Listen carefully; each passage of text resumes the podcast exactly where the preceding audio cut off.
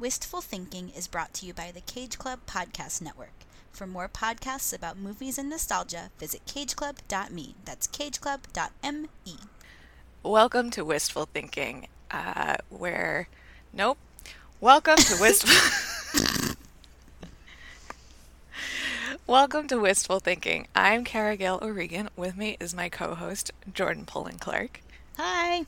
And this week we are kicking off our summer theme of camp movies with 1983's Sleepaway Camp, a uh, deeply problematic but also deeply fun horror movie about a traumatized young woman who is sent to summer camp with her cousin, and suddenly people start getting murdered Ooh. in very creative ways. Um, and then There's some good murders. there's so, there are some really good murders in this. Um, and then at the end has a pretty wild twist that we'll get into. There's a lot of um, homophobia in this movie. There's a lot of transphobia in this movie. Um, it definitely has its problems. But Jordan, you picked this. Why did you want to watch this movie? because it's so good besides that It's like I, I told you when I because you've never seen this before right now right so i've seen it a lot and i said i think this might have to be the last time i watch this because it's so problematic mm-hmm. but I, how can it be the last time i watch it because the rest of it is so good It really is. I had so much fun watching this. And then like I like I was pretty much with it like right up until that like very final scene. Okay, I'm gonna call you on that because Sure. that cannot be true. Like based on the pedophile chefs alone. Oh, well, so yeah, but but one of them uh gets like a horrible grisly uh not murder, but He's probably not dead. probably not dead, but he's not gonna be okay for a very long time or ever, possibly. Um, yeah, I mean, everyone in this movie is very shitty. like they're all assholes. No, that's not true. The one counselor. oh, she's great. very nice. Yeah. No, no. Okay, there's two counselors. The one male counselor who's wearing Oh, you mean underwear the crop top? uh, the best note that I took while watching this was meaty crop top. Because he's like His a boobs are- bodybuilder guy. His boobs are bigger than my boobs, Yeah. But he wears crop tops all the but time. But he's great. hmm Um, and Ricky's okay. Yeah, Ricky's fine. Um, he has possibly one of my favorite lines in the movie, where In any movie, you mean? in any movie, yeah, where for some reason like the movie just detours into them playing baseball for ten minutes For um, no reason. no reason. It's, It's not the at all very old campers against the very young campers. And this is like a very serious baseball game that has no payoff ever in the movie. and they're shit talking each other. And one of the older guys is like, "Eat shit and die, Ricky," and then Ricky's like, "Eat, shit, and live, Bill." Bill. Which I mean, It's so good. I'm gonna be using that. I know. Uh, there's also my favorite outfit is in that uh, scene. There are a lot of really excellent short shorts and crop tops on men. So good. So good. So good. I don't know why men don't still dress like that. They look great.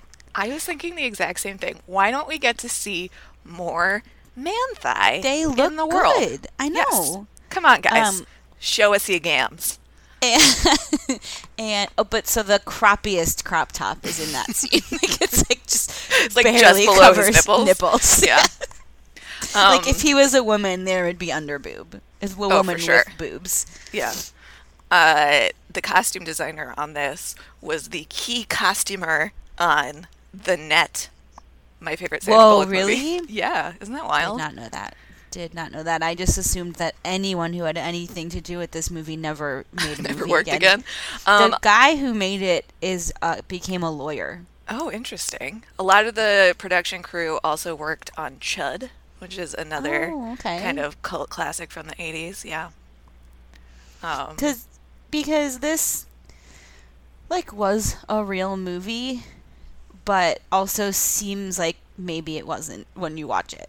yeah. Well, Based so you, on the acting and the accents alone. you told me to listen to the How Did This Get Made episode about Mhm. this movie, and they were like, this seems like a su- like a summer camp had a class that was called like Let's Make a Movie, and this was the Mm-hmm. movie that they made.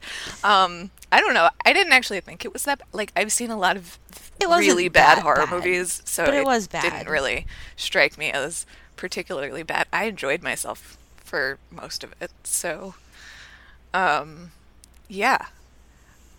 Uh wait, did you explain why you wanted to pick this movie? I don't I don't remember. well, okay, wait. So so the a there's there are four technically four movies in the Sleepaway Camp series. Um I think I've seen all of them, but in the wrong order. Okay. Um so the first one I saw was Sleepaway Camp 2, mm-hmm. which stars Pamela Springsteen, Bruce Springsteen's sister. She stars in the second and third one as Angela, the main character. Um, the the murderer. I'll go ahead and give it away. Angela's the murderer. Um, and But so you're saw- you're rooting for her by the end of the movie. I I think. mean, ki- yeah. I mean, I don't. Not from. She's murdering the wrong people. Mm, I don't know. I mean like with the exception of the several children that she murders Okay, there were several children. in, in the woods, just seemingly Well, randomly. And like, what was wrong with Kenny? I mean, Which one was he? He was the one who got murdered in the boat with the mullet, with the fluffy mullet uh, The- that I wanted to touch. The water snake guy? Yeah, Okay. I don't know. I don't remember. I had a really hard time keeping I- track of these people. I know, I had I no idea who was a I've- counselor and who yeah. was a camper. You can't tell. No, you can't. Tell. It was some some confusion abounded. Um, I want to say that I love that. This actually happens a couple times in the movie, but I love that scene in particular. It's like all the boys are trying to get all the girls to go skinny dipping with them in the lake, and every single girl except one is like, "Uh, fuck off. You can go by yourselves." and, And so they they do. do. And then there's one girl that goes with them, and Kenny knocks the boat over, and she's like, "Oh, never mind, fuck you, dude." So she swims away, and all of the girls are waiting on the shore to rescue her, and then they all just leave together. Some good, some good female energy. hmm That was nice. There's also a lot of like very bad mean girl energy in this. Okay. Judy. But I Wait, do wait, want a okay. T-shirt that says Judy. That's my favorite T-shirt. I have, I have. So, uh, there's a character named Judy who's like the bitch. She has the best hair you will ever see in your life. It's incredible. it's like a horse's tail. It's beautiful, and um, But a lot of the wears- hairstyles in this movie are, are really interesting. I wrote a note about it because uh, the hair three question marks is this what happens when 80s hair goes camping because there's still like especially Meg like the tall mean one sh- her hairstyles are like insane um and uh, like they might have worked if like part of her hair was like teased and hairsprayed you know but like because they weren't doing that because at they were camp. at camp it just looks well, I don't know. Judy did her hair, so that's how she Yeah, got not murdered. Was with a curling iron. yeah Wait, okay, let me finish my story about I, I got it's, it's like I don't even know what to talk about. I don't either Um, I so I saw Sleepaway Camp 2 first, and I was in like college, and it was the first time I saw a movie and was like, oh, a bad movie can be very good. oh yeah Because the second and the third one are.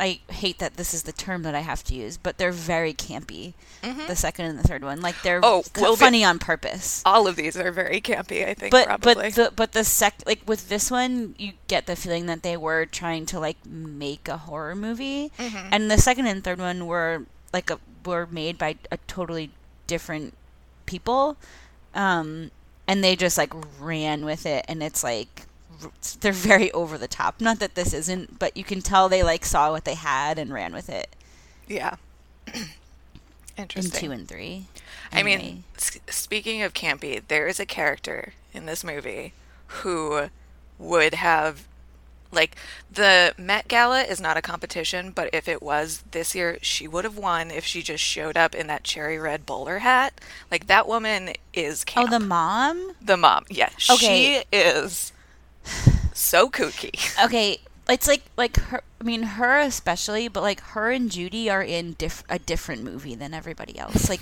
the choices that they're making, like make no sense for this movie, and they're so bonkers and over the top. But do, but do you think that's just because like with the mom, um, whose name is Martha, Aunt Martha, um, do you think with her it's just because she's obviously like a crazy person?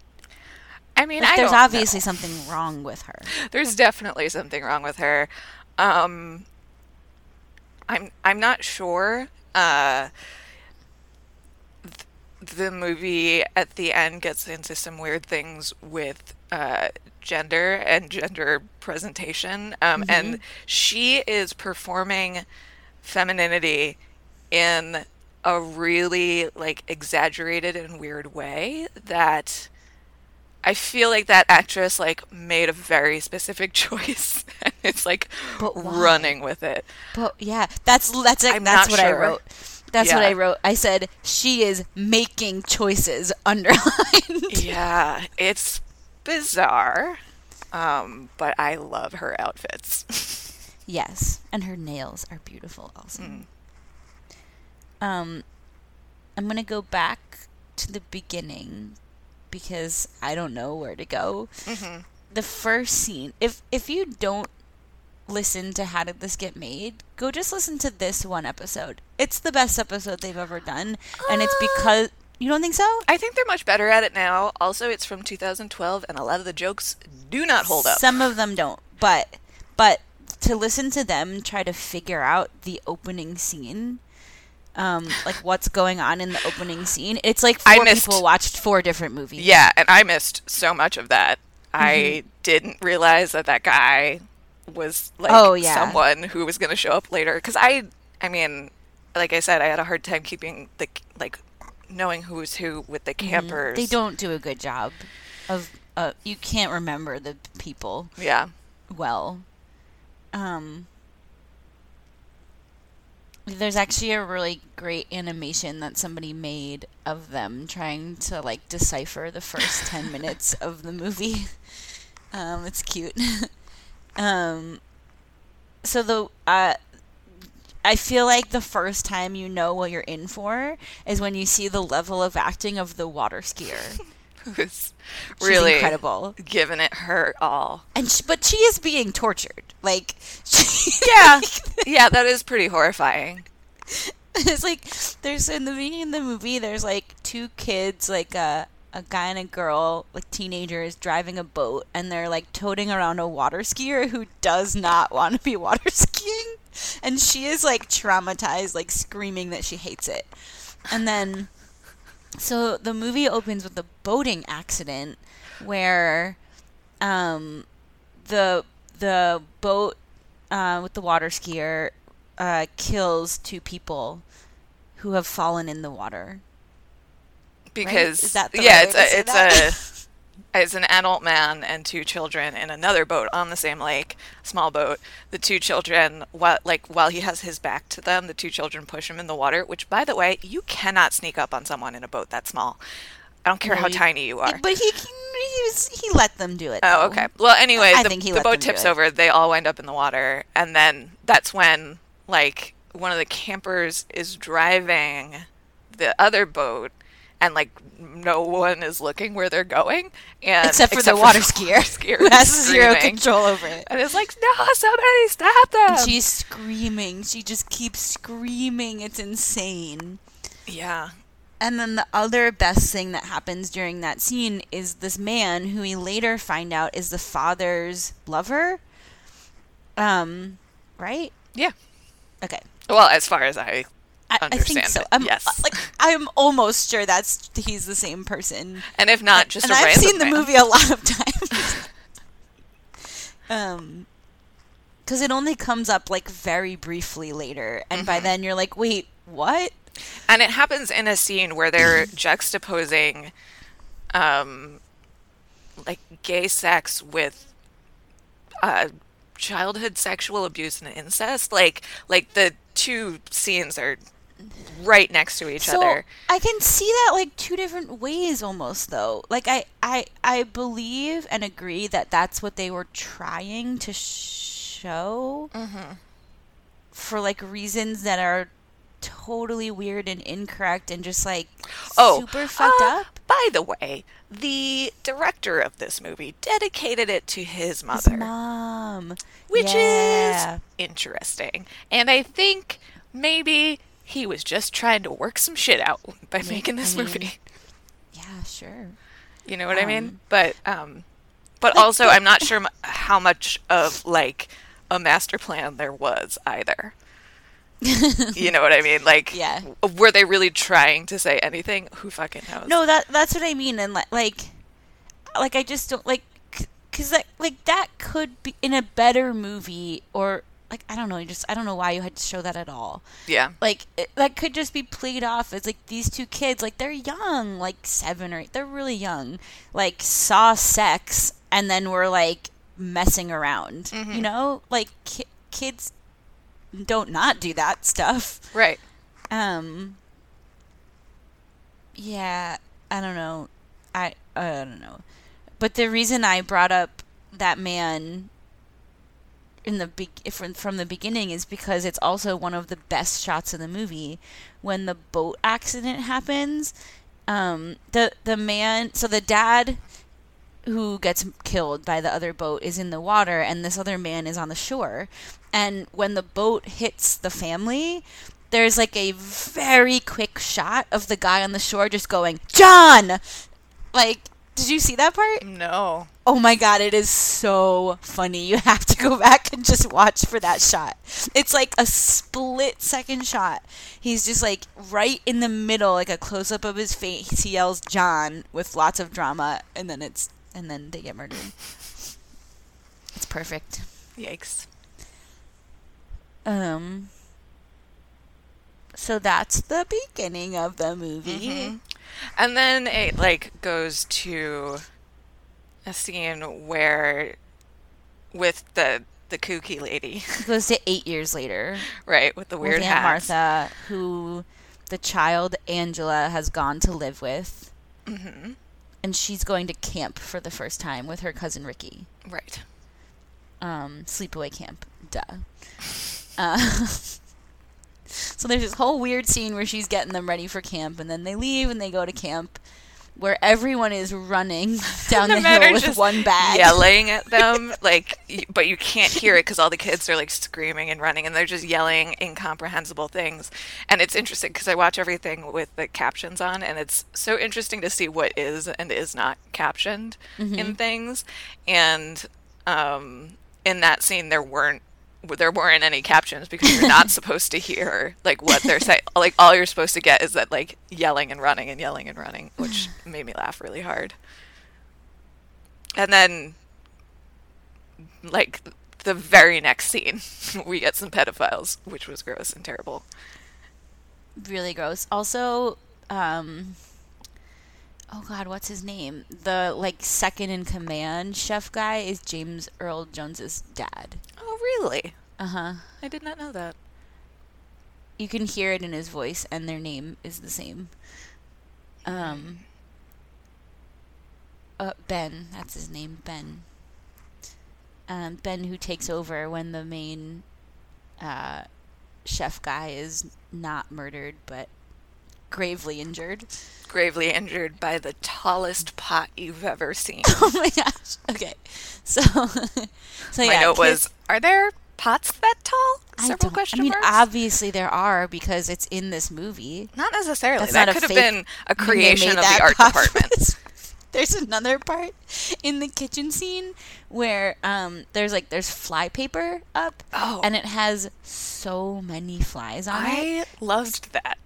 So either they had a legitimate fly problem or like Yeah. whoever made the props like worked really hard on that. No, I'm pretty sure. Well, so a few things. One, uh, those bug strips get really gross, especially if you don't replace them. But like if you're in the middle of the woods, there's going to be a lot of bugs.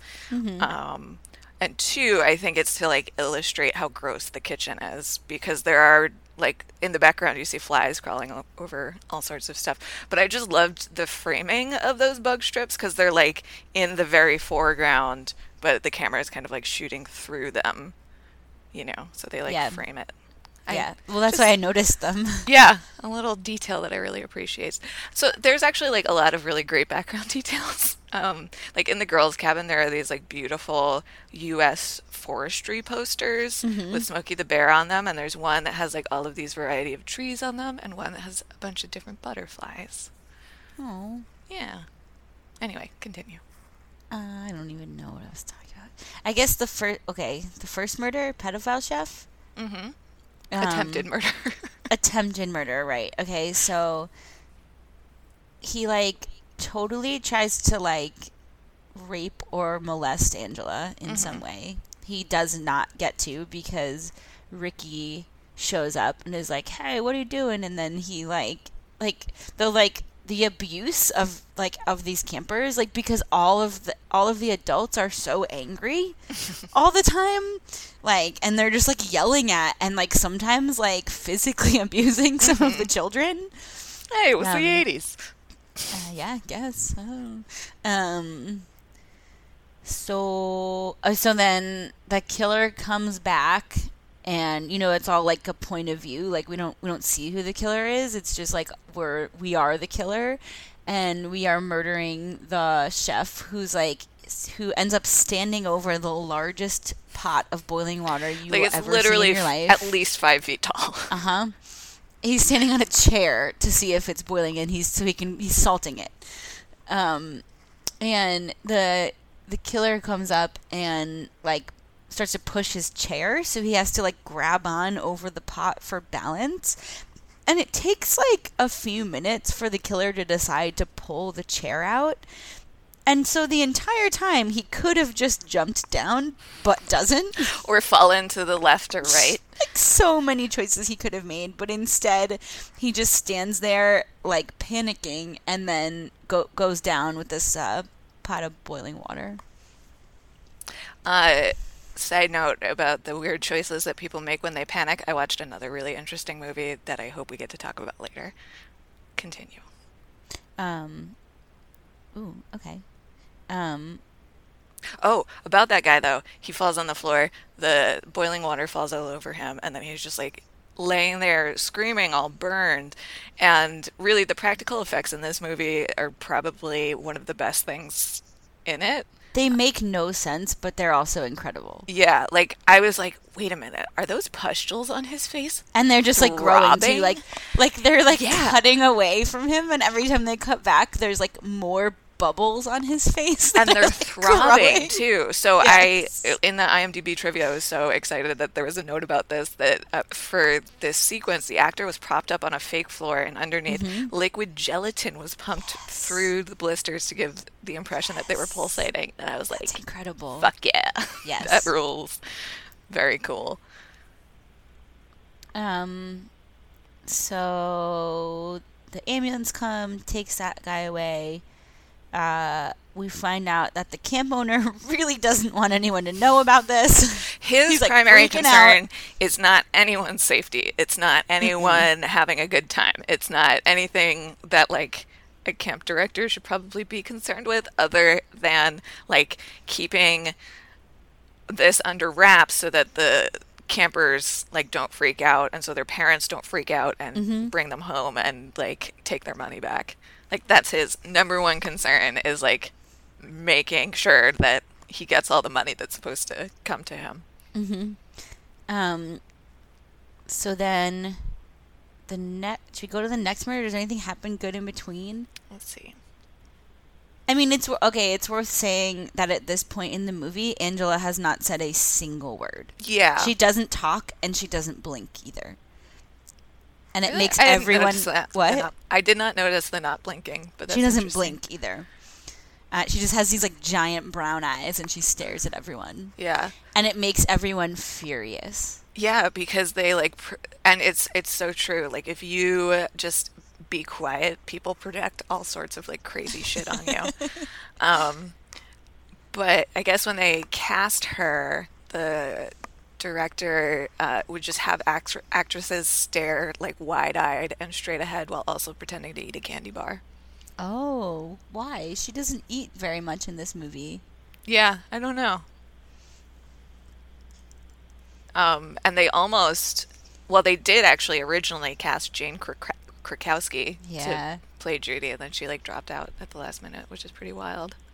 Um, but yeah, she doesn't really speak, um, which is not uncommon for young women who have like undergone a tremendous amount of trauma, especially around people that they don't know or they're not comfortable with, or people who are, you know, continuing to abuse her, as like literally everyone around her is. Well, okay, so so yeah, like that's the thing. Like there, but she like she also has gone through like two kinds of trauma. Oh no, there's like I there's like clearly like multiple levels of trauma that this no, yeah, but I mean through. like two, there Yeah. are two like very specific traumatic events. Yeah. One of which we don't know until the end of the movie, but one Mm-hmm. of which we do know, which is that her family was killed in front of her, right, and nobody which like, is enough to make you like totally shut up but, for a little but while. But it's like nobody nobody seems to be like even supporting her in that Yeah. part that surely they could know about. Yeah, I mean, we still don't really know how to like deal with people who have experienced also, trauma, and that was definitely not true in the like 80s. maybe if this person's family was killed in a water accident, sending them to camp where there are a lot of water Well, activities yeah. isn't the best choice. yeah. Um question, is this the same camp? I don't think so. Okay, I don't because I, it wasn't sure. And then, at the, like at the very beginning, before even I think the water ski sign, uh, the water ski scene, or maybe directly after it, you see like a foggy camp that's like all boarded up. Oh, that's the very beginning. Yeah. Yeah, That's just like, foreshadowing. Which camp is this? Is That's- this the yeah. same camp? Is this a Friday? Wait. Yeah, Friday the 13th scenario where they're like reopening a camp where something bad has happened in the past. You know, I just wasn't Yeah. sure. But it doesn't really matter, I guess. It would be like triggering for anyone to go back into a setting like this, especially when everyone's just like yelling and throwing things at you, also. and like demanding that you go in the water and like participate in the activities. Yeah. like, ugh, yeah. Um. Okay. In the next murder, so Kenny gets murdered next. And Which one is he? Kenny is the one with the fluffy mullet. Okay, Who, like, s- a there's, water like, the- guy. Yeah, there's like the two. There's like two boys. One of them is Kenny. I don't think the other one has a name. Who like go up to Angela at like the canteen and like try to talk to her, like you know, as kind of like a dumb dude challenge to like see if one of them can get her to engage, which they can't. Spoiler. Um, she doesn't talk until Paul shows up. Um, and he's just like nice to her and she's like okay Yeah. um, and then he's not. He, Paul like Paul always starts out really great and then really takes like a hard turn and you're like, "Oh, buddy, you almost had it." And then you got a little rapey. Um, don't they all just kidding Uh. nope that that was a bad joke nope i regret it uh Oh, okay. So I- I kind of think she murders Kenny because because of how he talks to her in the canteen. Mm-hmm. Um so she drowns and him? also because he like lures that girl out onto the lake and then like dumps her in the water basically yeah, and then she's like, "Ugh, never mind." She swims away and her friends rescue her. yeah Um, but he's also just like stoned and like still stays under the canoe by himself singing to himself, which is very silly. yeah Um, so she drowns him, and we get our first instance of like the jazz hands that everybody does when they die in this movie. Um, they like everyone does hands that like look like they're waving goodbye almost when they get murdered. goodbye Um. Uh, so, and then they find him the next day, and he's like so gross. Like it looks, it doesn't look like he was drowned. Like it looks like he was like m- mauled. Yeah, well, so he was teasing the girl that he was out there with about there being water snakes and snapping turtles in the lake and whatever. And so when they find his body, he's been like eaten by snapping turtles, and a, a snake No. actually crawls out of his mouth, which I loved It's so great- much. It's a great shot. Yep. Um, and then we meet Mustache Cop for the first time, I think, who I like. Yeah. He has a great mustache. And then later, By great mustache, movie- you mean very bad fake mustache. No, no, no, no. His is real. No, okay. So here's what I was gonna say. So there's there's mustache cop in this scene Mm-hmm. who I think I'll go back and watch again, but I think his mustache is real. Okay. And then later, another cop comes Oh, with the different mustache fakest cop. mustache you've ever seen in your life. Do you think he's supposed to be the same guy? That's my question. Do Okay. you think Probab- they just like couldn't I- get that guy back? I think that's like, true. uh, um, because there were like when I was reading the IMDb trivia, there were a lot of instances where they had to have somebody else stand in for whoever was playing the part. Like, um, I guess the girl that uh, winds up in the lake with Water Snake Boy when she like when they the girls scoop her out of the water that's actually the director's wife because the girl that played that actress had mono and like couldn't you know so like there were a bunch of uh, situations like that where somebody else had to stand in It's which like doesn't matter. Like you don't even notice it most of the time. Every i mean i guess but it did not help with my inability to tell who was who in this movie No, definitely not. Um, but most of the background people feel pretty interchangeable. There were, yeah, okay. There were like a lot of male counselors that would come in and out of scenes and kind of have like one or two lines here and there that I would be like, wait, have I seen this person before? And then like would maybe never see them again. Like I don't know, so hard to tell. yeah Um. Okay, so that's the second murder. Camp. The guy who runs the camp is still like, oh, no one can know about this. It He was an have- accident. he must have hit his head when the thing turned over Yeah, and and the nice counselor with the shorts and the boobs is like, huh? I just I remember that him being a pretty good swimmer. He's he's onto it. yeah Um, and then, and then there are no murders for a little while.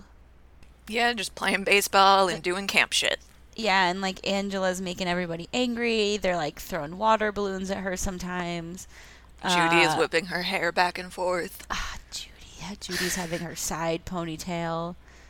Um, the the writing on this, like the the writing is pretty bad. Um, but some most of the characters do choose to deliver their lines as if they're like trying to be regular people.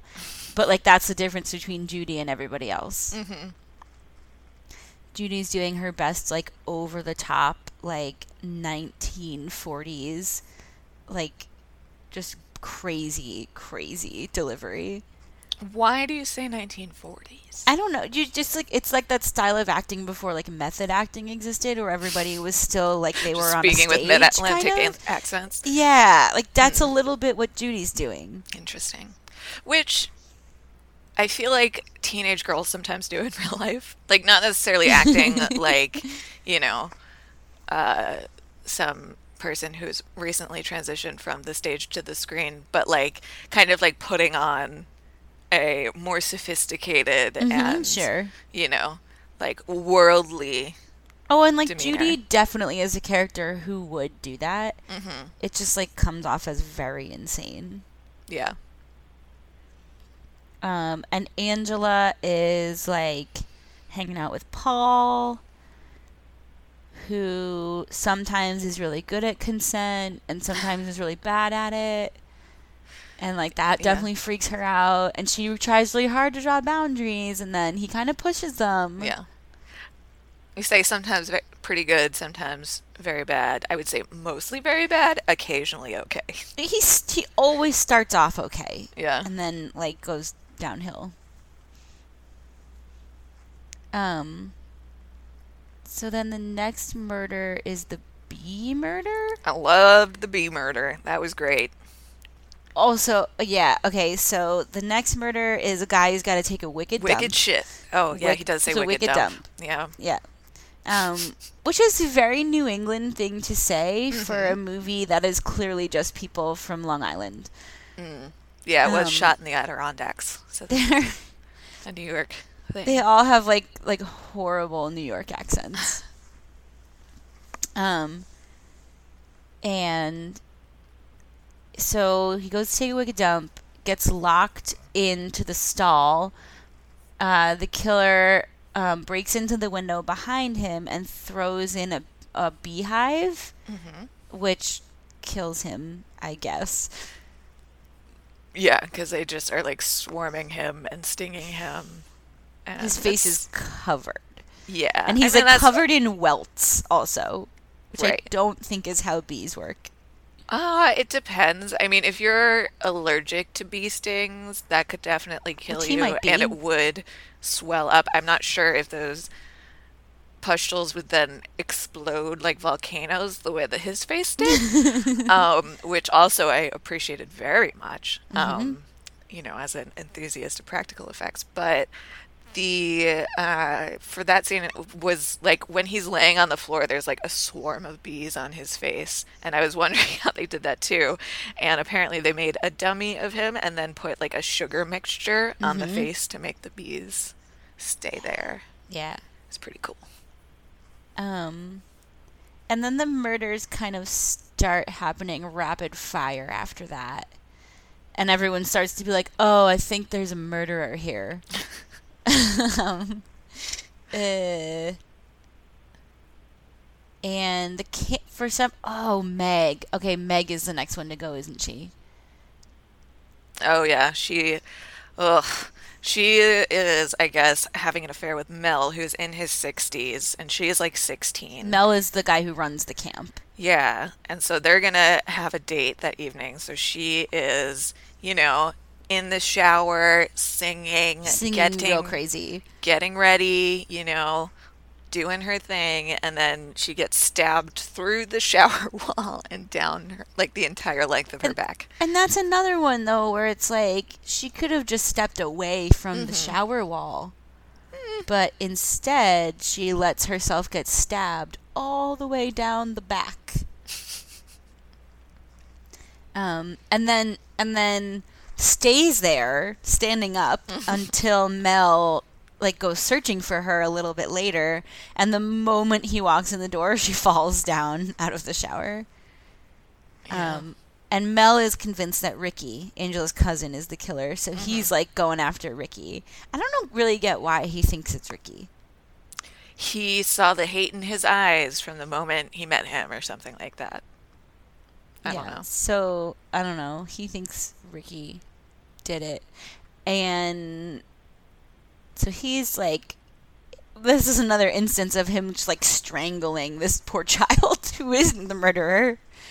Um, and then a bunch of kids on a camping trip get murdered, who are like those kids are younger than anyone else we've seen at the camp so far. I wasn't even sure if they were actual campers. I was, was like, is this a Boy Scout troop? Like, And- who are these children? Yeah, and they like like why did you like you didn't leave for your camping trip until nighttime? Really, you're gonna have to set up in the dark now Until Like, every- nighttime, after everyone has agreed, like, oh, maybe there's a murderer here and we should, like, I consolidate think, I think they left right before they knew there was a Oh, okay. They left like right before that. Yeah.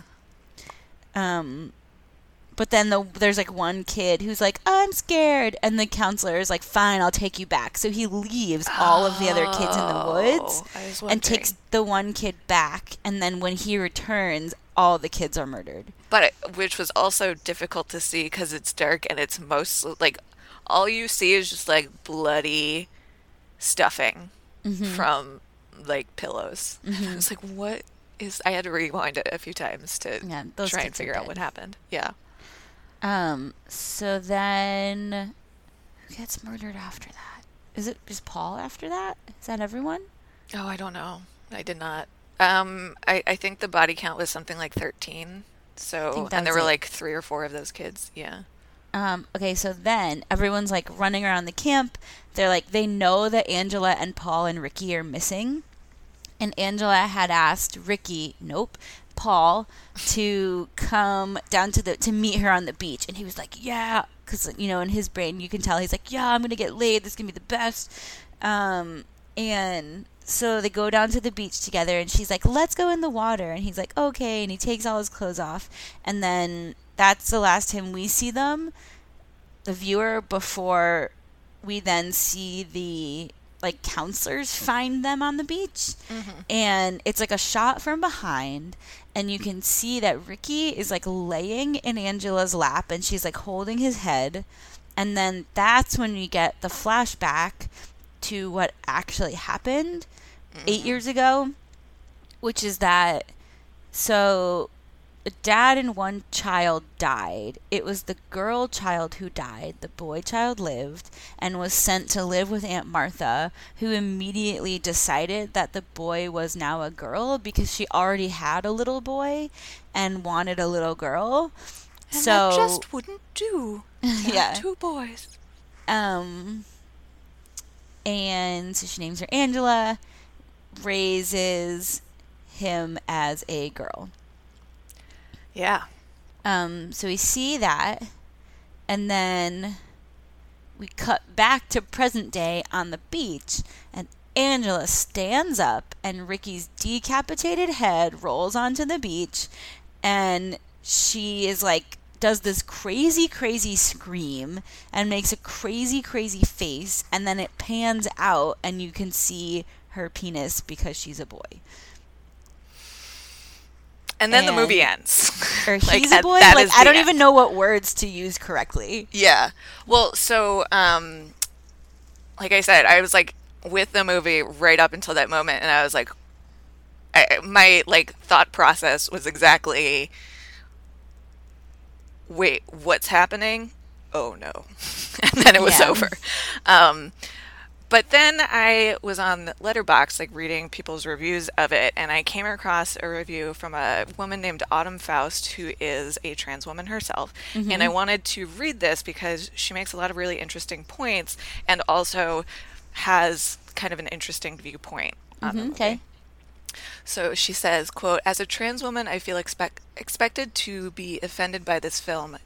Uh, by its reputation in the community. Fortunately, I am not bound by my sister's tendencies of rote dismissal towards bigoted art or especially imper- imperfectly phrased art, as this merely is. It's rather surprising to me that it isn't more widely celebrated in trans circles. Of all the slashers I've seen, this is the one this is the only one I think I have to I have actually rooted for death in. The film is so removed from any semblance of emotional reality that death doesn't mean the same thing as it would in a film with even a modicum of realism.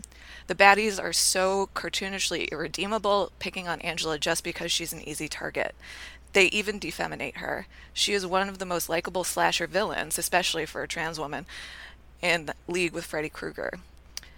The obvious there's obviously an argument to be made about the patho- sorry, I have to make this text bigger because my eyes are bad.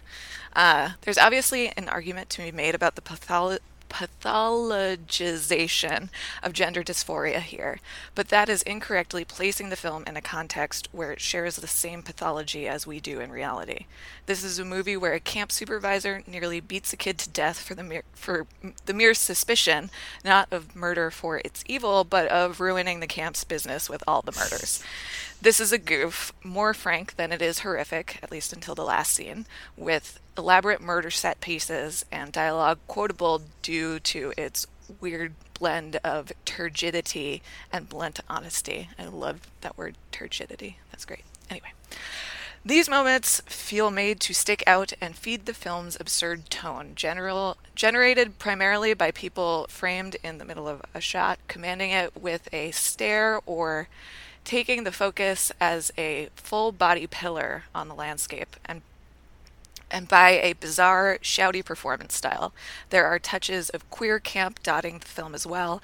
The profoundly fam- flamboyant mother, the softness of the lighting on the cuddly gay men, the abundance of short the abundance of short pants, and obviously mm-hmm. Angela's melancholy with retroactive or prior knowledge of the twist. I found it very charming. Angela's forced femme origin is a fetish in many trans is a fetish many trans women have prior to transition, and sometimes the affinity carries over. To have a character forced femme after a trauma is a serious long term capacity to turn into a murderer doesn't imply trans people are murderers. It's a legitimately fucked up thing to have happen to a person, more so than being simply routinely assigned the incorrect gender at birth. It doesn't necessarily, or it doesn't really need to to make more psychological sense than fucked up. And indeed, the film doesn't probe very serious a very serious inquiry past that, and indeed it shouldn't. This is a film of quotables and shock value. The final twist, in a grindhouse context, is a shock conceit. It will never be a default expectation. Uh, it will never be a default expectation that a woman has a penis. It can become a banality, but simply because the film does not express that ideal does not make it an insidious work. The invocation of the trap trope here is honestly employed very neutrally, meaning Angela isn't evil for hiding her body. It's a meaningless surprise. It changes almost nothing except our conception of Angela's already nonsensical psychology. She is sympathetic the entire film. I don't see how explaining that as victimhood and queerness changes that. At any rate, I thought she was awesome. So that is one trans woman's opinion about this movie she's by no means representative of all trans women, how they feel about this movie, all trans people, all queer people. It's not a monolith, but I just thought that that was a really interesting perspective mm. on this. Yeah, definitely. And the the other article that you sent me about it was interesting mm-hmm. also. You read that one too, yeah? Yeah, that one was by BJ Colangelo, um, who is I believe a cisgender woman who is partnered with a trans woman.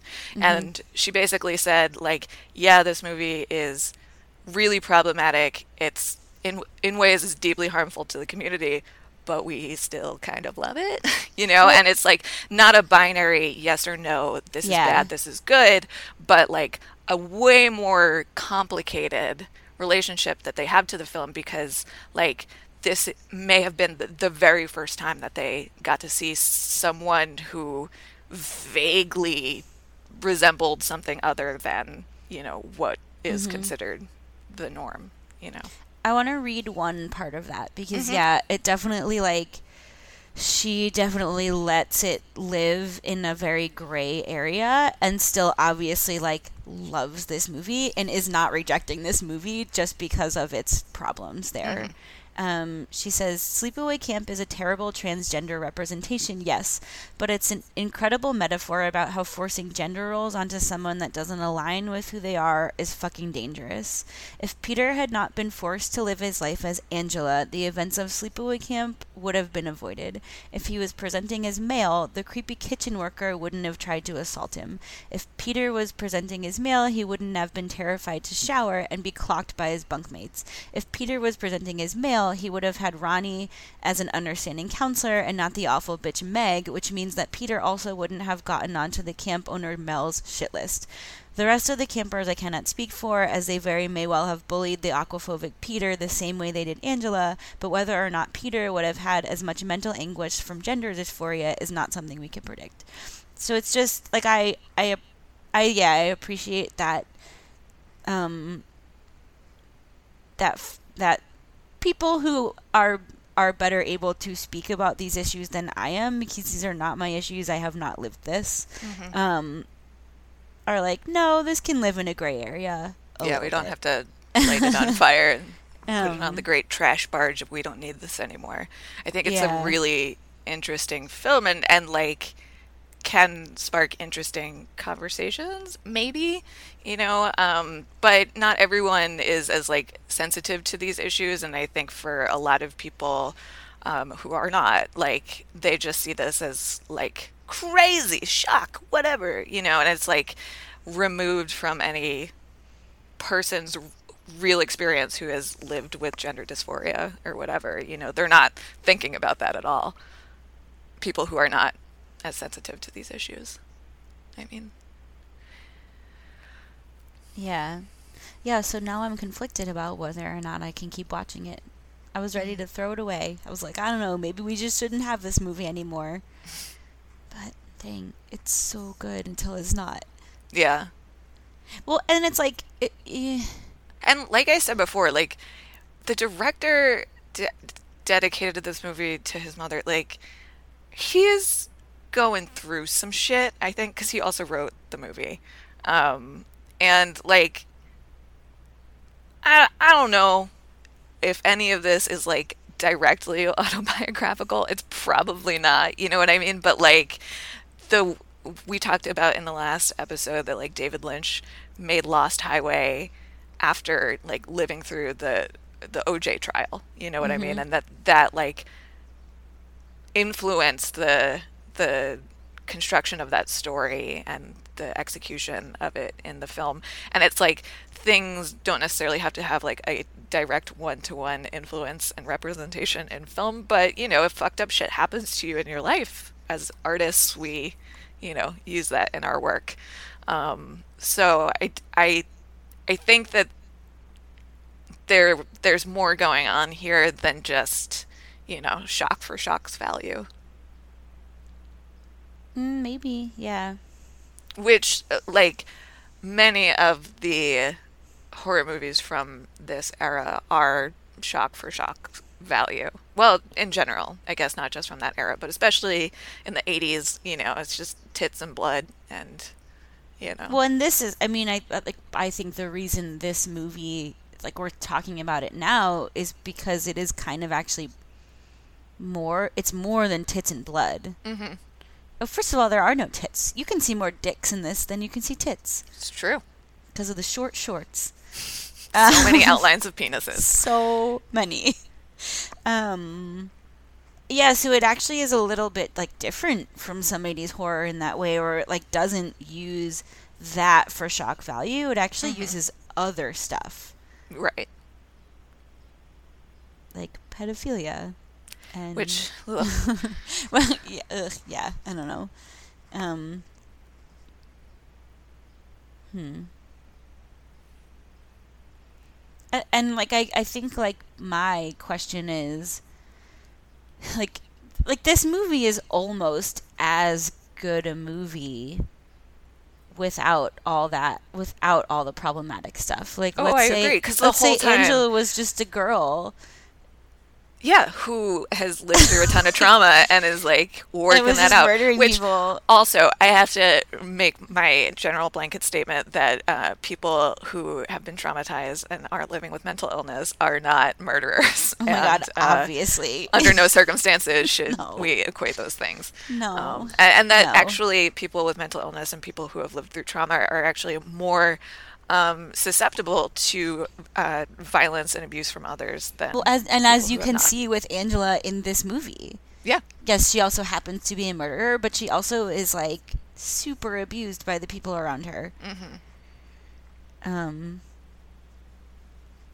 yeah, because like to me, like the this movie almost is still like yeah, you don't have like the crazy twist at the end that like is very famous at this point. But I had no like I had no idea it was coming. I don't No. know how I've lived to the age of 32 and seen as many horror movies as, as I have, and like not have seen this coming because I was like Did you know that she was the killer? the whole time I I was like I was like cycling through in my head like oh it's definitely her. No, uh, mm, actually Well, who else did you think it might be? Well, I thought it might have been Ricky, and then I thought Mhm.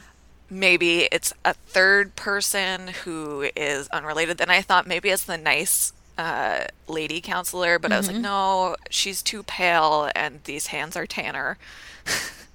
um, and then I thought maybe it was meaty crop top guy, but like the hand wasn't meaty enough.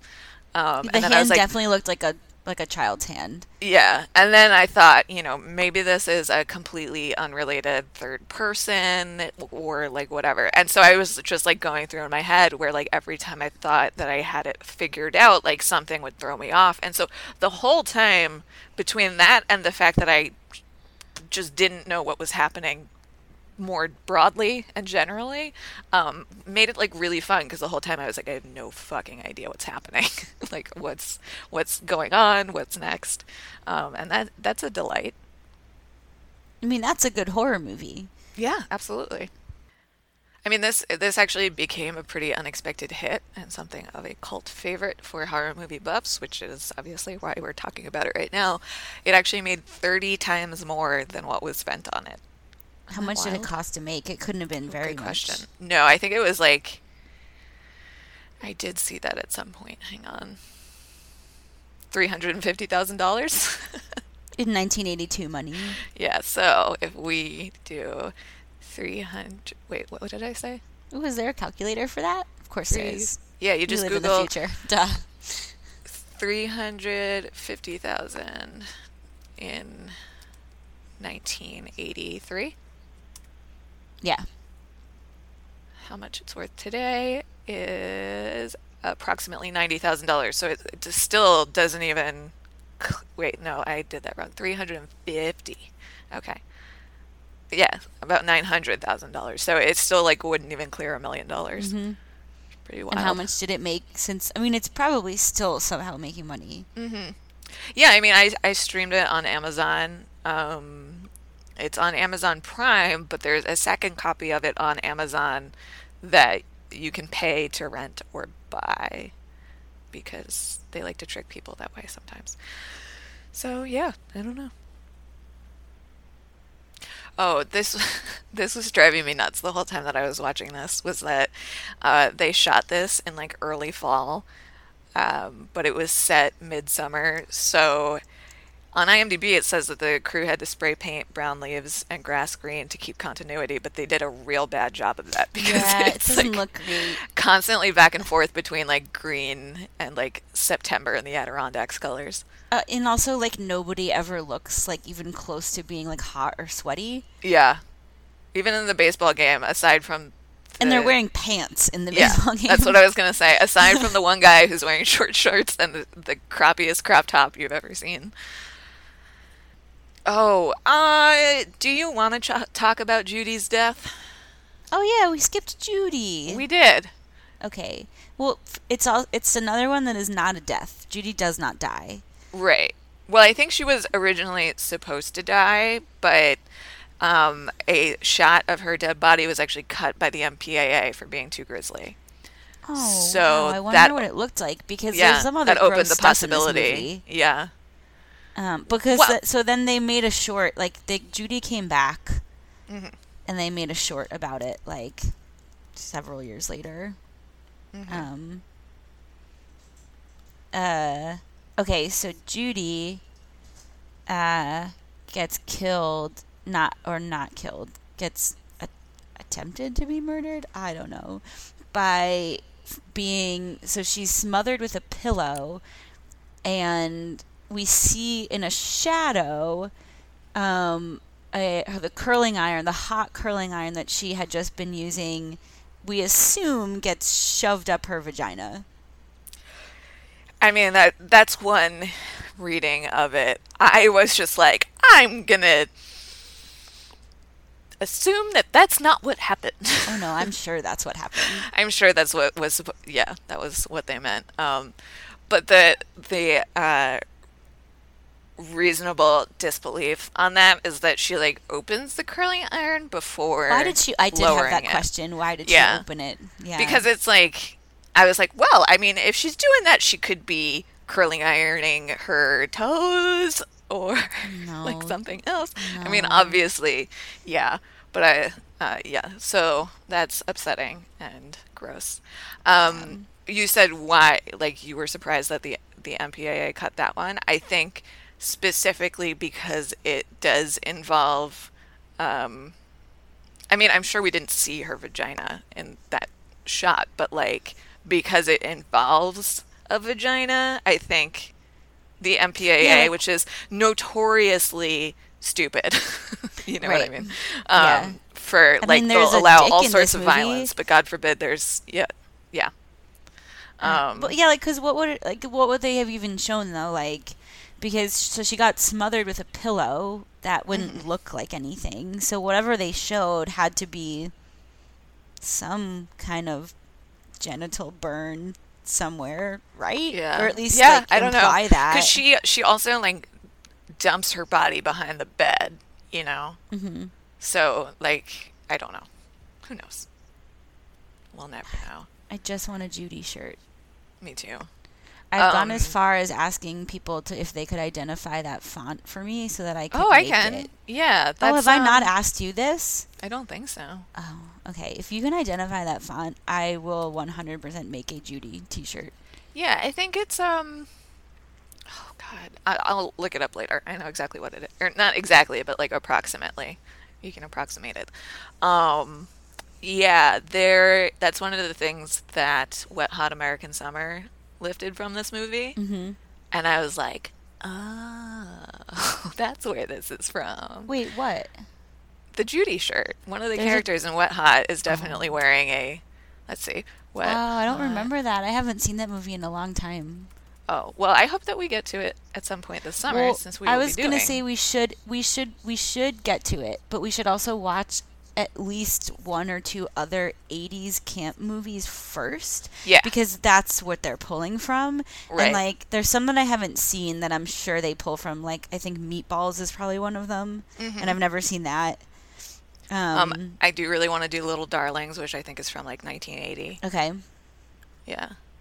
Um, I'm looking. At, I don't know. Well, So we'll yeah, I it. think Wet Hot should be like probably the last one that we do. Mhm. I think that's a good idea. I also want to watch, um, the because they made like a series out of it on Netflix, Oh yeah, I watched it. I did watch, it it was fine. Um, but I want to watch it like in chronological order. Hmm, okay. so that like because like the the original movie is like their camp reunion right Mhm. so the series is actually the, no, the original movie is no, it's just camp. Okay well i don't know i can't really remember but like me there's some fuckery in time and the series is funny because they're even older now but they're playing younger i think uh, but anyway, yeah, uh, Ken Marino said that he uh, lifted his character partially from Meaty Crop Top and another movie. I forget which one. But yeah. Um, we didn't. I don't think we said this. The reason we're doing camp movies is because I am going to live at sleepaway camp Oh, yeah. Exciting. um, for the for eight weeks this summer. Did you go to camp as a child? Mm, I well no, I went to okay, kind of. I went to day camp as a child. Yeah. Um, but then I went to I went to sleepaway camp, but it was gymnastics camp, so it wasn't Okay. like you didn't go for the whole summer because if you did, you Mhm. would die. We just went for like two weeks at a time Yeah. because it, it was just like six hours of gymnastics a day every day.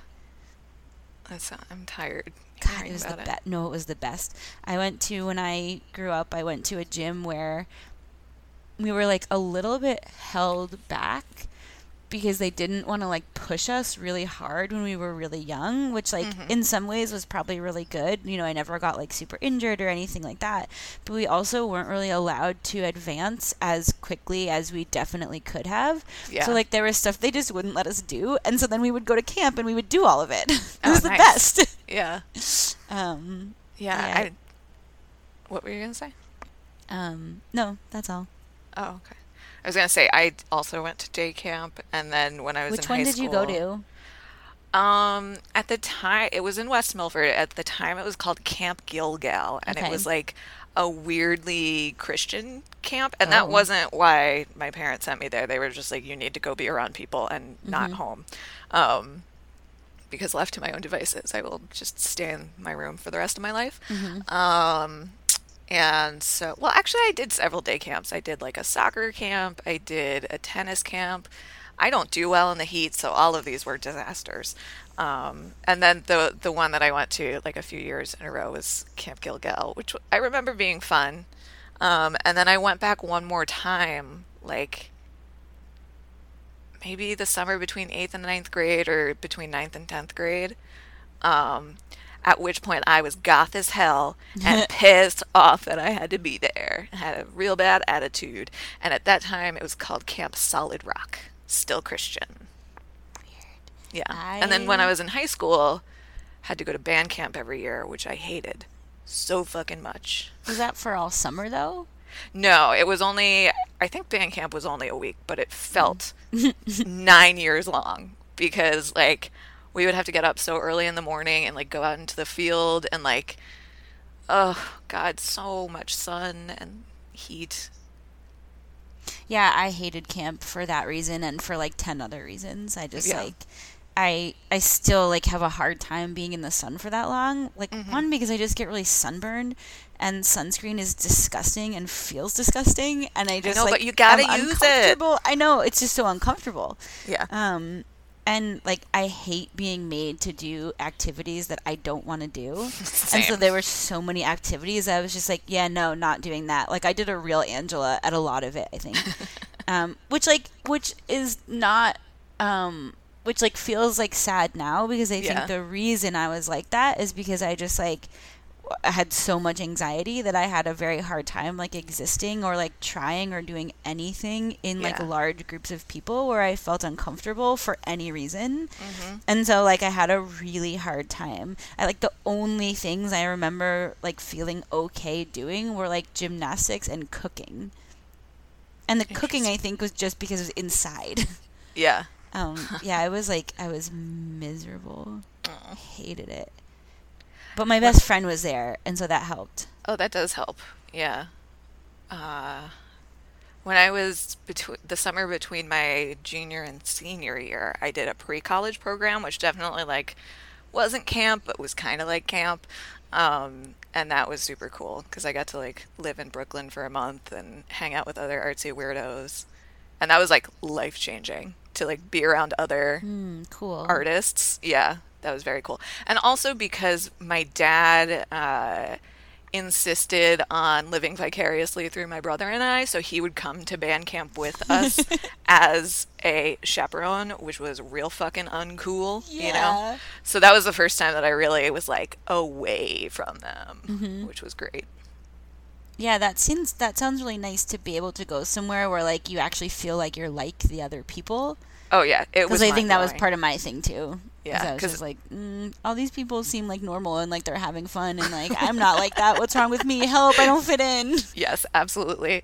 A hundred percent my exact uh, experience with other day camps. Um, yeah, so that rolled. I mean, because I always felt like an alien. I still do, Mhm, you know. too. So to be in an environment where I'm like, oh, we're all aliens here. Mm-hmm. You know, we might be from different planets, but we're definitely not from this you one. got your people. Yeah.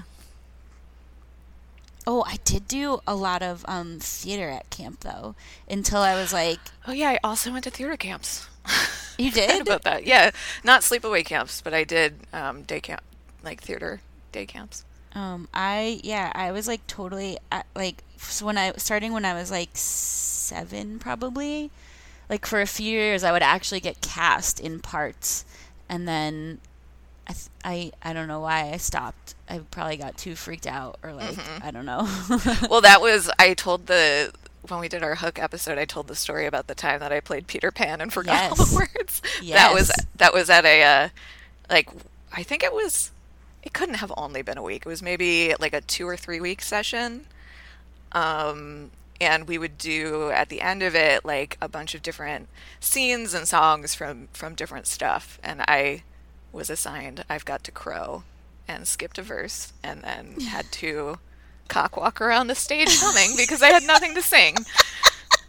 oh, I want a video of it so bad. Oh, I'm sure it probably does exist, and I would die if I ever saw it. Like because just talking about it, I my face is red. I'm hot with shame and like it because I used to like love doing theater stuff. I would be so nervous like and really like about to vomit right up until the second I stepped on stage. And then once I was out there, I was fine and it was like this is the best feeling in the world until that happened and then like could not overcome that stage fright. Oh.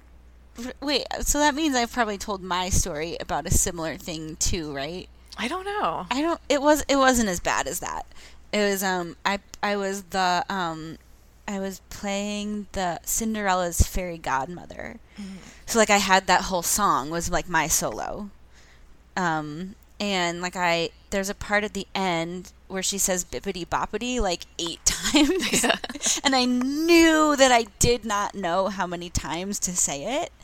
And I just like I like worked so hard to not fuck it up and I sang it too many times. Oh, And I, I was just so disappointed in myself. yeah.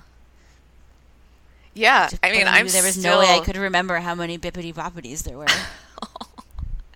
I'm like still actively trying to overcome my st- stage fright. Like that's I have no interest in actually doing like the storytelling shows that I do, but I'm just like I just need to get on stage so that like maybe I won't die still feeling like this. it's powerful to then realize that you didn't die Yeah, because you. but didn't. I get real close every single time. I know. Yeah. Like, oh, no, this is definitely the time that my heart is going to explode for Mm-hmm. sure. Uh, there's a wonderful line in Tuca and Birdie where she, T- Birdie is talking about giving a presentation at work and that she's like nervous that she'll open her mouth and snake a bunch of snakes will come out. and then her coworker opens his mouth later, and a bunch of snakes come out. So, So oh my god, funny. this never happens. Yeah.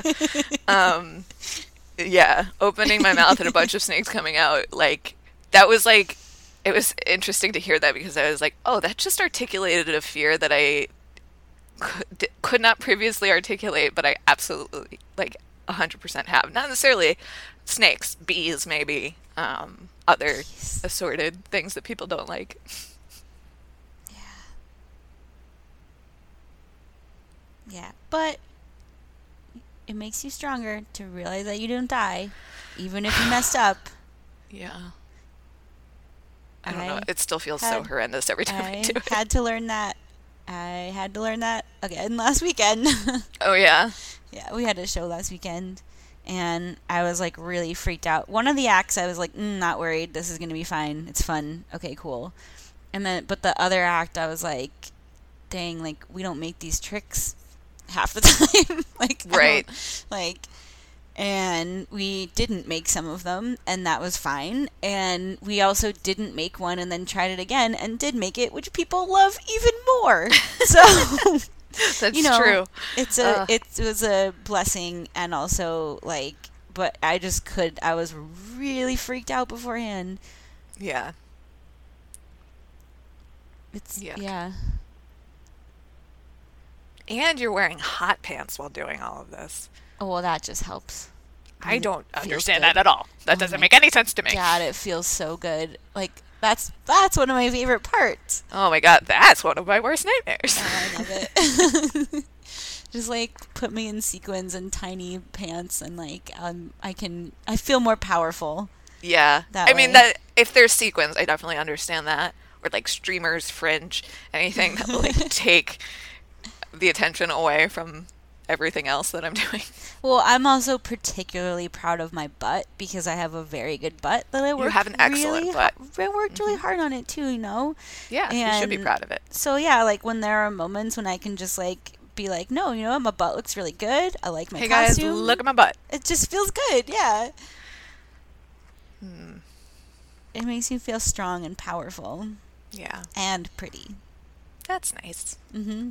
I need something like that in my life. I'm Yeah, not sure what it would Everybody does. Yeah. You said that there was something else that you wanted to cover if we got to it, and I don't remember what it was. Oh, I was watching Black Mirror. I was Oh, late to our podcast because I was finishing the new season of Black Mirror. Um, did you watch it yet?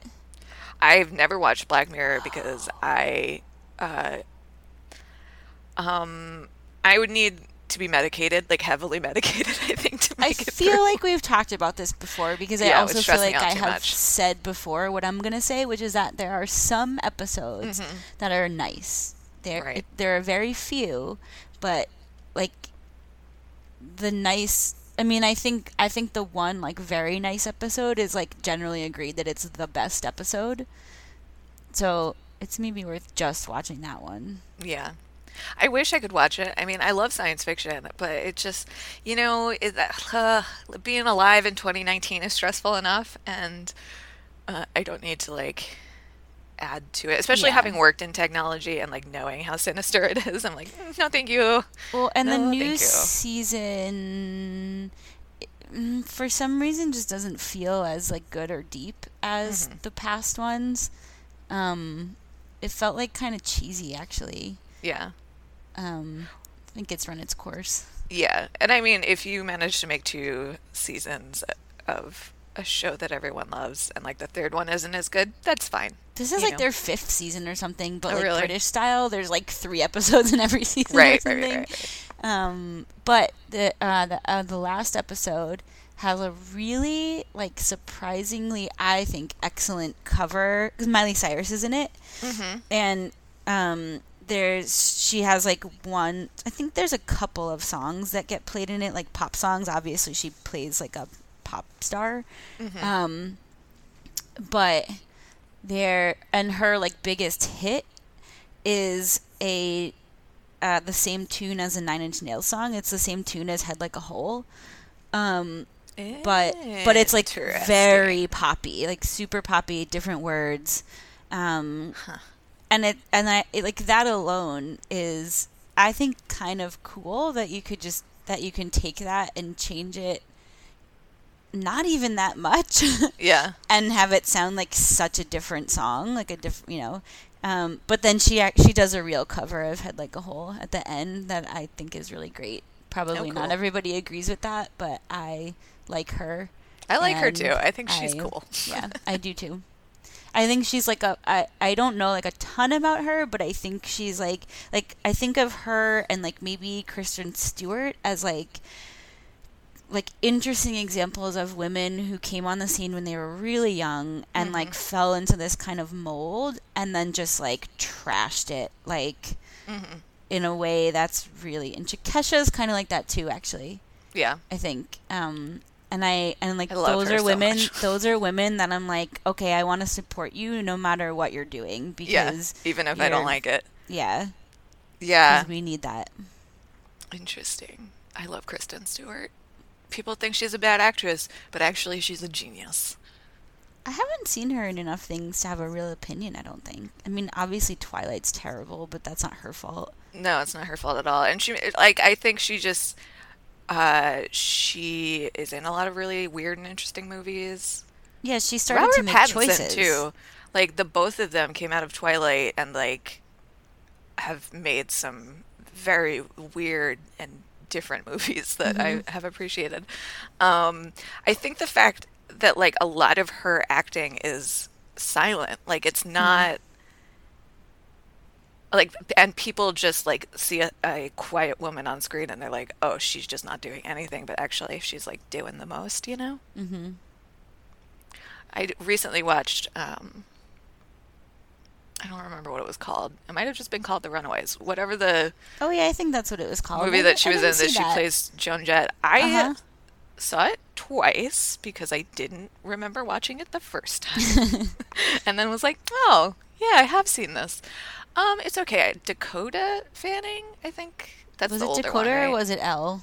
I think it was Dakota. She Okay. Mm-hmm. plays the lead singer of the band, Cherie Currie, who now this is the best postscript to any like wh- like any Where Are They Now biopic movie is that she now is a chainsaw artist living in the San Fernando Valley. I don't even know what that is. She makes these crazy chainsaw sculptures. Wow. Yeah. Cool. Yeah.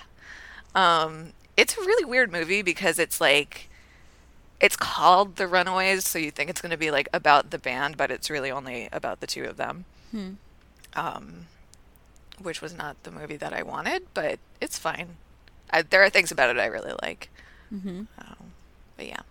But yesterday, after watching Sleepaway Camp, I uh, tur- took an, an abrupt, hard left turn um, and watched a movie called Force Majeure, which came out Oh, in I've seen that. 2014. Yeah, well, it's been this stupid That's the movie meme. with the avalanche, right? yeah. Yeah, I've seen that. it's been like that scene has been making its way around the internet uh, like as a meme of like people being like this is me when i wait to the last minute to do whatever um, because in that scene which happens early in the movie a family is seated at a table at a resort in the french alps and an avalanche starts coming towards them and the father is like oh no it's a controlled avalanche they know what they're doing it's fine and he's like holding them at the table and the wife is like uh i think this is a problem and she and he like once they finally realize that like this is coming straight for them he shoves his son out of the way and runs away He and the the mother out of there. He abandons Yeah. them real quick. yeah, and the mother is just there with the, the daughter and the son, and so then the rest of the movie is like them trying to come to terms with this thing that has happened, um, which I said earlier something about the choices that people make in moments of panic. Mhm. And so the whole movie is them kind of like talking with each other and talking to other people about this, and it was really interesting. It was also really hilarious, which I wasn't expecting Mhm. um, like foreign language family drama about skiing and gender roles and toxic masculinity was not a huge sell for me. But then I watched it and was like, oh, this is really good. So I highly recommend it if people haven't seen it. Did I tell you that I did watch Tuca and Birdie like officially? Oh, you watched the whole thing? I watched the whole thing. Yay. It did hurt my brain. Yeah. Um, I feel like it was made for brains younger than mine. Okay.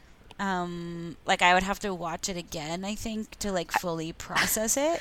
I've watched it three times now. I imagine and I recommend like- watching it more than once because Yeah. there's so so many great background gags and like yeah, but just beautiful, by. beautiful so, like, like the number, it made me crazy. This was the first time that I was like, God, I'm I'm an old person now.